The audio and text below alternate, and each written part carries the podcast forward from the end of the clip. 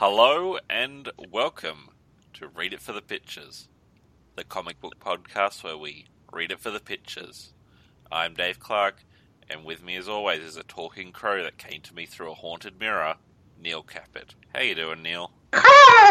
Today we have two comics Extremity number four by Daniel Warren Johnson and Mark Spicer, and Dark Knight 3 The Master Race number 9, written by Frank Miller and Brian Azzarello, illustrated by Andy Kubert, Klaus Janson, and in a mini comic, Frank Miller. Yeah, The Master Race. Yeah, well, Master Race is probably the biggest one to talk about, so why don't we start with that one? Okay, we'll start with this. Well, first of all, should we give some background to our readers on Frank the Tank Miller and why this is, or at least once would have been, influential? Well, I imagine the two people who listen to this probably have a bit of background with. Uh... Frank Miller. But yes, a quick summary. Um, okay. Well, Frank Miller, working in comics since the 70s, made a name for himself by writing and drawing a darker and edgier Daredevil that people actually cared about. May, really became big with his dystopian future Batman story, The Dark Knight Returns. Is probably best known to the man on the street as the creator of Sin City, which got two movies. And The Spirit. Oh yes, that movie with Samuel Jackson in a Nazi uniform as the villain known as the Octopus. And he's also been quite determined to ruin the goodwill he built up since then with such things as Batman Holy Terror. Oh wait, it was too racist and sexist for DC, so he just did it as Holy Terror, and from what I hear, had hired someone to erase the ears off of his Batman. I mean, yeah, that's the kind of job where whatever paycheck you get for it is immediately going to the liquor store so that you can forget having done it. Yeah, or perhaps this is what issue seven, nine. It's the end of the third Dark Knight miniseries because apparently Miller is going to do a fourth himself. This one was largely Miller's ideas done by writer Brian Azzarello and artists Andy Kubert and Klaus Janson picking up from the wanting to forget Holy Terror track, perhaps not. I, I haven't read the earlier issues of this, so maybe you've got some more background. But are the bad guy Kryptonians in this supposed to be coded Middle Eastern, or? I don't think so. I think this they're just the people of the microscopic city of Kandor, blown up to full size with the desire to take over Earth. The story, since we are reading it for the pictures, and since I was only reading it for the pictures, specifically Andy Kubert's pictures, we can probably just leave that out. But suffice to say, this is a happy ending for the story, which does have the grumpy old Batman youth restored and has the bad guys defeated with nary a casualty on the good guys' side. But the costumes, the Kryptonians are wearing when they attack Supergirl. You didn't get any sort of Middle Eastern coding out of that? I think there's enough plausible deniability there with the fact that people who, as far as I can tell, are not racist are actually did the comic. So whatever horrible, horrible ideas Frank Miller has about Muslims. Yeah. This is basically a Dragon Ball Z comic, though, isn't it? Largely, yeah. And it's not really a Batman comic because he purposefully is sidelined so that Superman can do his thing. Yeah, it's about some aliens who show up and then they have a big punch up in the middle of a it's like a field but with like mountains everywhere and it ends with the aliens blowing up and then a happy ending with batman and batgirl or batwoman or I guess this was this Carrie Kelly, the female Robin from the original Dark Knight. She was 13 then, and it seems that Bruce Wayne has raised her into a perfect girlfriend for him. Uh, we we are going to have to talk about this story because yes, we are. But let's do what we can to sort of talk about the main points of the art. And I think probably the best place to start with it would be the mini comic at the back. Which is drawn by Frank Miller himself. I know that Klaus Janson, the inker for both the mini comic by Miller and the main comic by Kubert, has a very overpowering inking style. So it doesn't look as Frank Millery as one might suspect because people are not as grotesque in their proportions and faces. Like I imagine when you put this up on the blog, you're gonna have that image of Superman by Frank Miller that I showed you. That was one of the covers for the earlier issues, though, wasn't it? Yeah, but I think it bears not forgetting that, though, then again, like you saw the pinup in this issue that Miller did of Superman Wonder Woman's daughter Lara, where the character who appears elsewhere to be in her 20s looks at least in her 60s. In the mini comic, she looks like you'd expect, but there's a pinup after the main story in the main comic. And yes, they did this weird thing where there's a mini comic backup in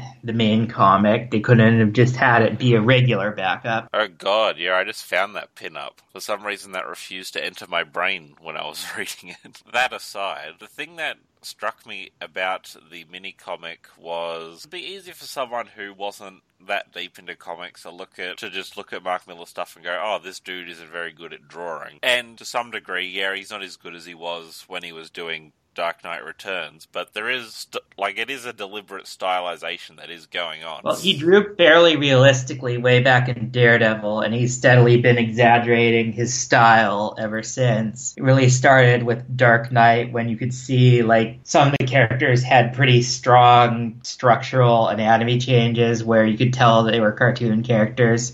Batman being like this huge slab of weary muscle. Like, yeah, there is a sort of like it's exaggeration and like it's not exactly simplification, but it's like it's deliberately trying to get a sense of like Locky weight across with what it's doing, and I think that's back having mostly flat-ish coloring in the main comic or in the mini comic. Oh, in the mini comic. Did you find the coloring a bit murky for at least the opening sequences with the other heroes, not Superman and Lara? Just oh. that they had two different different colorists. The main one was story is by Brad Anderson. The mini comic is by Alex Sinclair. And I thought that was striking because the mini comic has more standard, real is murky coloring, while the main comic by Brad Anderson, the coloring it's a lot flatter and bolder for the figures themselves. The backgrounds are saturated and gradienty, but they make sure the line work is visible and pops because this is both artists under Klaus Janson really use a lot of thick blacks and relatively simplified shapes. That's actually what I was going to uh, point to. In backup comic, the colors seem to be like a lot more straightforward, and I I think there's a part where the Flash's hand is moving, or when the atom is shrinking, but otherwise all of the line work is just solid black. It's very much trying to communicate this is black ink and there's color on and there's color underneath it, and it's like all about selling that. Black ink has gone kind of out of vogue in mainstream comics, I guess, because they try to really sell the computer coloring more when you do see it, it's striking and not in the best ways. It's probably as all the artists here, except the colorists, are, shall we say, older guys from who started work in a much different age of comics. Well, it's actually on the last page of the mini comic, there's a lens flare on top of like this solid black ink building, and it looks really out of place compared to the rest of the mini comic, which tr- like tries to look like way more traditional. And I guess it kind of works, but it also I don't know. It struck me as jarring. Did that? Yeah, this whole thing is a very strange exercise. And I do think the coloring in the mini comic is significantly more out of place with what this comic is or isn't trying to achieve. But it's sort of yeah, the just flicking through the main story, it's weird. It seems like there's glow on top of everything, and all the characters have like a bunch of rendering on top of what are really blocky shapes. Like like the inking is trying to evoke Frank Miller, and then the coloring in the main story is trying to be like a traditional superhero comic that tries to be real realistic, and it comes across as not really satisfying in either direction. I don't know. I thought that the main comics art was pretty strong, actually. I mean, there is a lot of thick blacks, but the colors, they're bright, but they're not particularly saturated. So it does look like a traditional superhero comic on glossier paper. The artist Andy Kubert. He is a fairly exaggerated superhero artist in his proportions, but he manages to keep it at least semi plausible, unlike Frank Miller's more recent work. And he's done a pretty good job here of selling the action sequences. And since this is mostly just a big action sequence, it is good to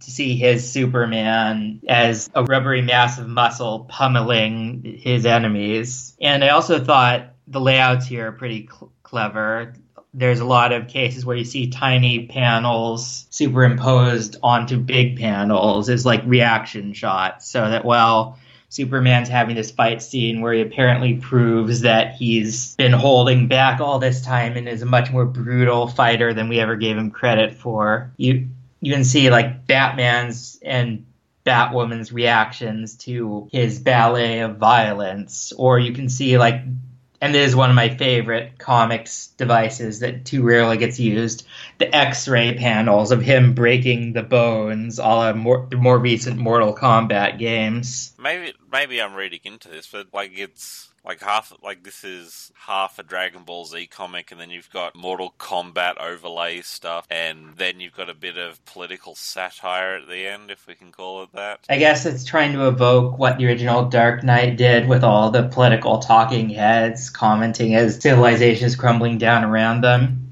Here it just seems kind of gratuitous and out of nowhere. And plus, this is only a few years after the original Dark Knight, which was set in the 80s. So, did Trump become present in this reality too? The thing it just struck me more as like that's what people are talking about these days. So may as well throw it. Thing is, Frank Miller himself is known for doing that political caricature in his stories and grotesquely exaggerated caricatures in some cases showing a bit of overt racism, like when he drew the Obamas in Holy Terror. But Kubert and Janson seem to have reined it in, and they reined it in on on people who you'd be forgiven for them making as grotesque as possible. If anything, I think he made Donald look more handsome here. Yeah, a cartoonish, exaggerated Trump.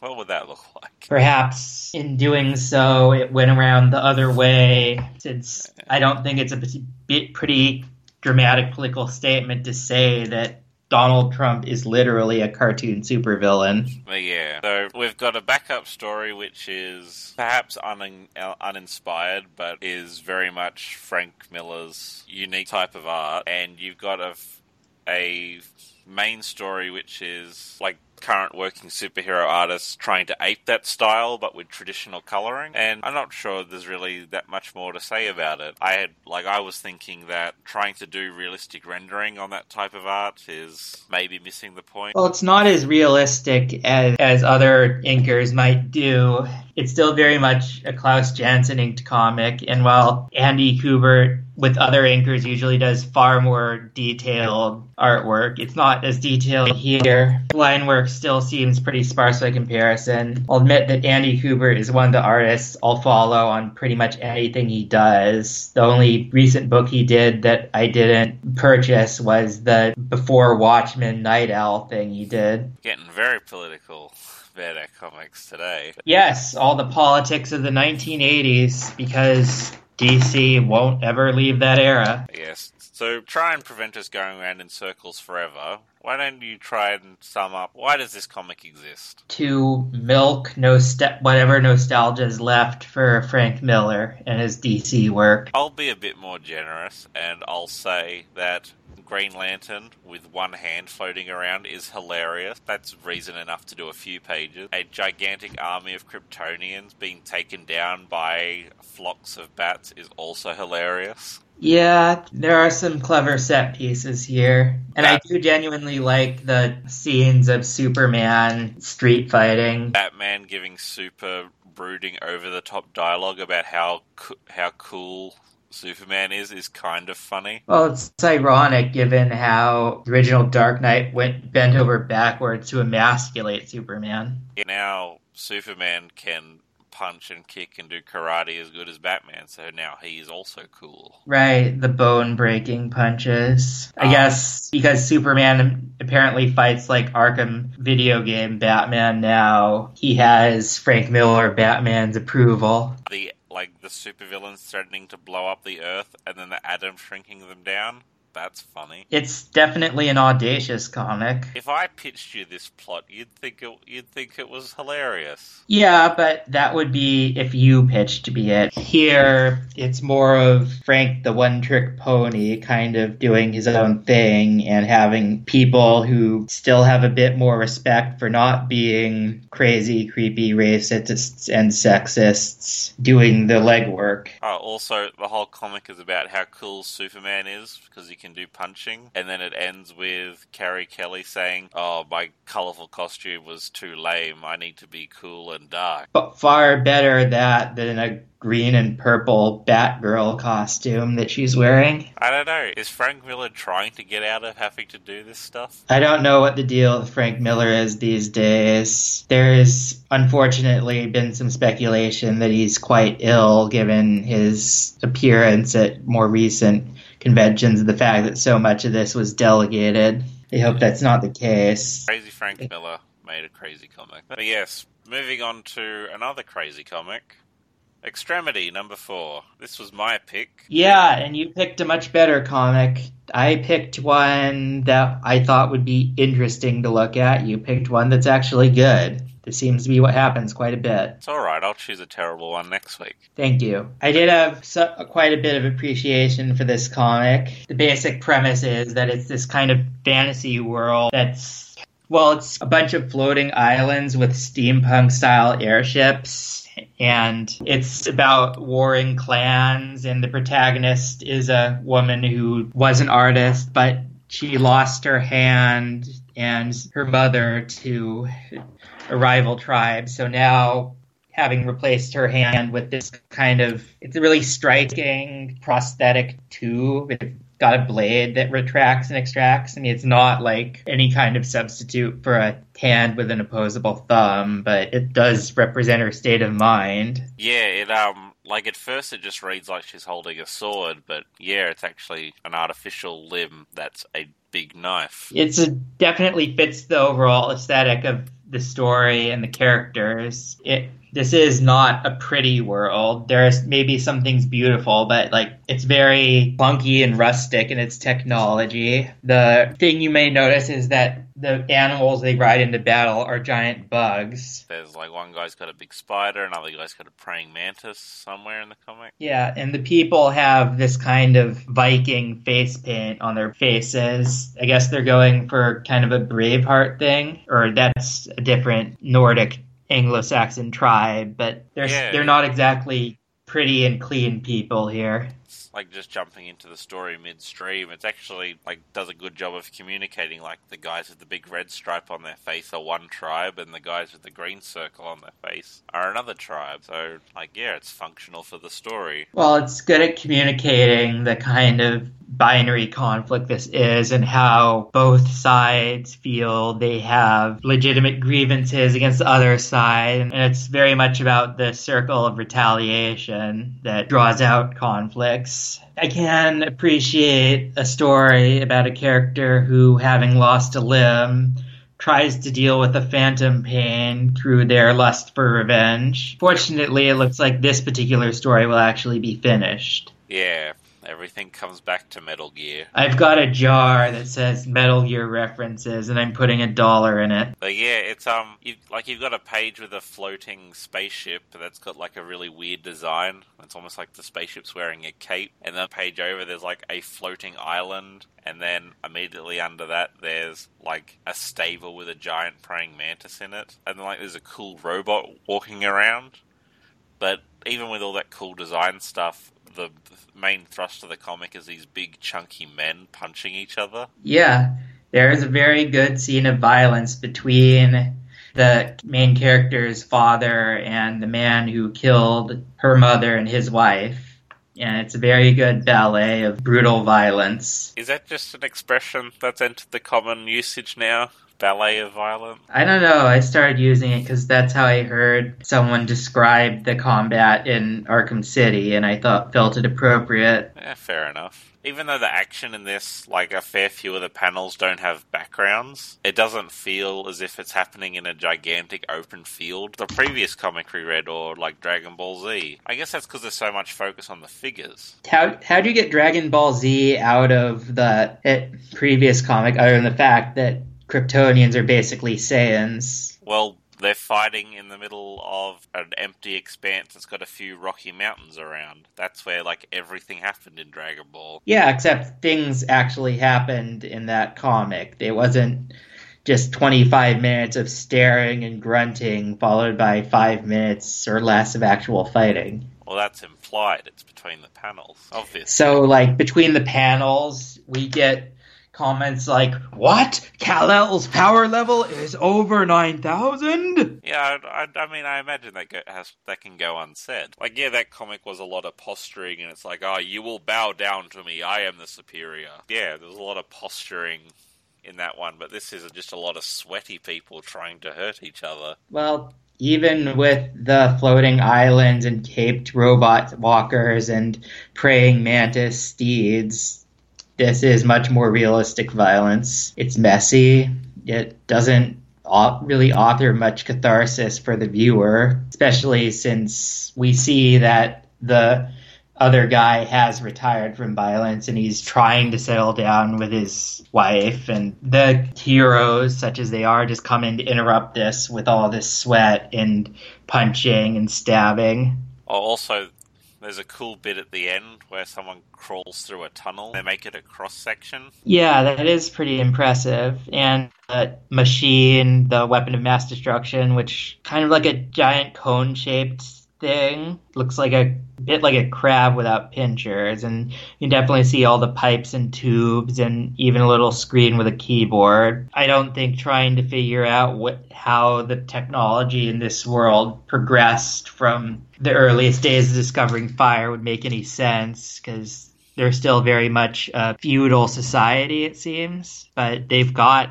computers and they've got transportation that spans air and sea, but yeah. that's often the case, and it's it's visually interesting. It's visually satisfying.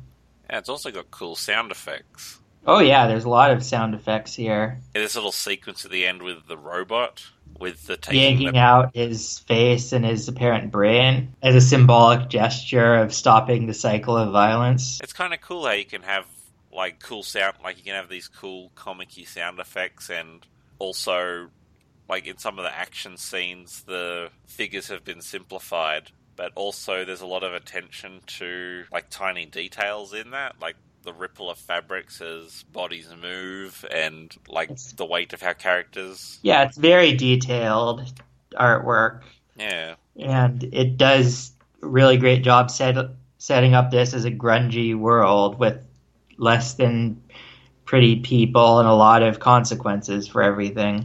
Yeah, but also on uh, it's all that layered on top of like a really clear, direct layout and figures. Like it's almost as if like the pared down simplification of Frank Miller, which is like designed to just directly communicate the action that's going on. It's like a whole lot of focus and detail was poured on top of that. Yeah, it it's, works really well it's not quite like a, uh, a Moebius sort of thing, which is just super noodly all over. Well, there's also some pretty impressive fight choreography. In addition to the faces, you can see like a bunch of different moves, punching, throws, headbutts. Gotta love the headbutt. And using pretty much whatever's in the area to fight with like grabbing a rock. Yeah, I remember yeah. when I, oh, ages and ages ago, when I was making a comic and I had a fight scene. Just me and a friend would we acted it out to try and get a sense of how the movement would work, and I wouldn't be all that surprised to find that this person did the same. Or at the very least, got some action figures together. But it does have a real sense of weight and gravity to it. So yeah,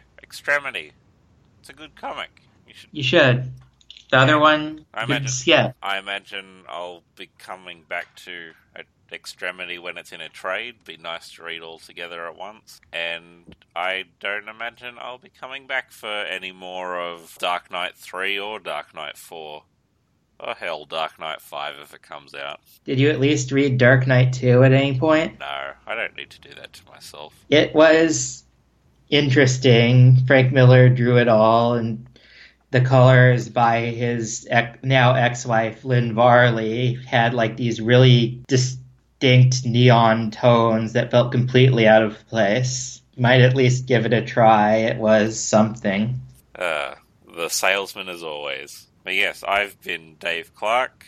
You can find my stuff at daveclarkart.com. And I'm Neil Caput. You can find me at wyrecats.com, W-Y-R-E cats.com. I have a domain name now. Ooh, yes. Until next time, see ya. Bye.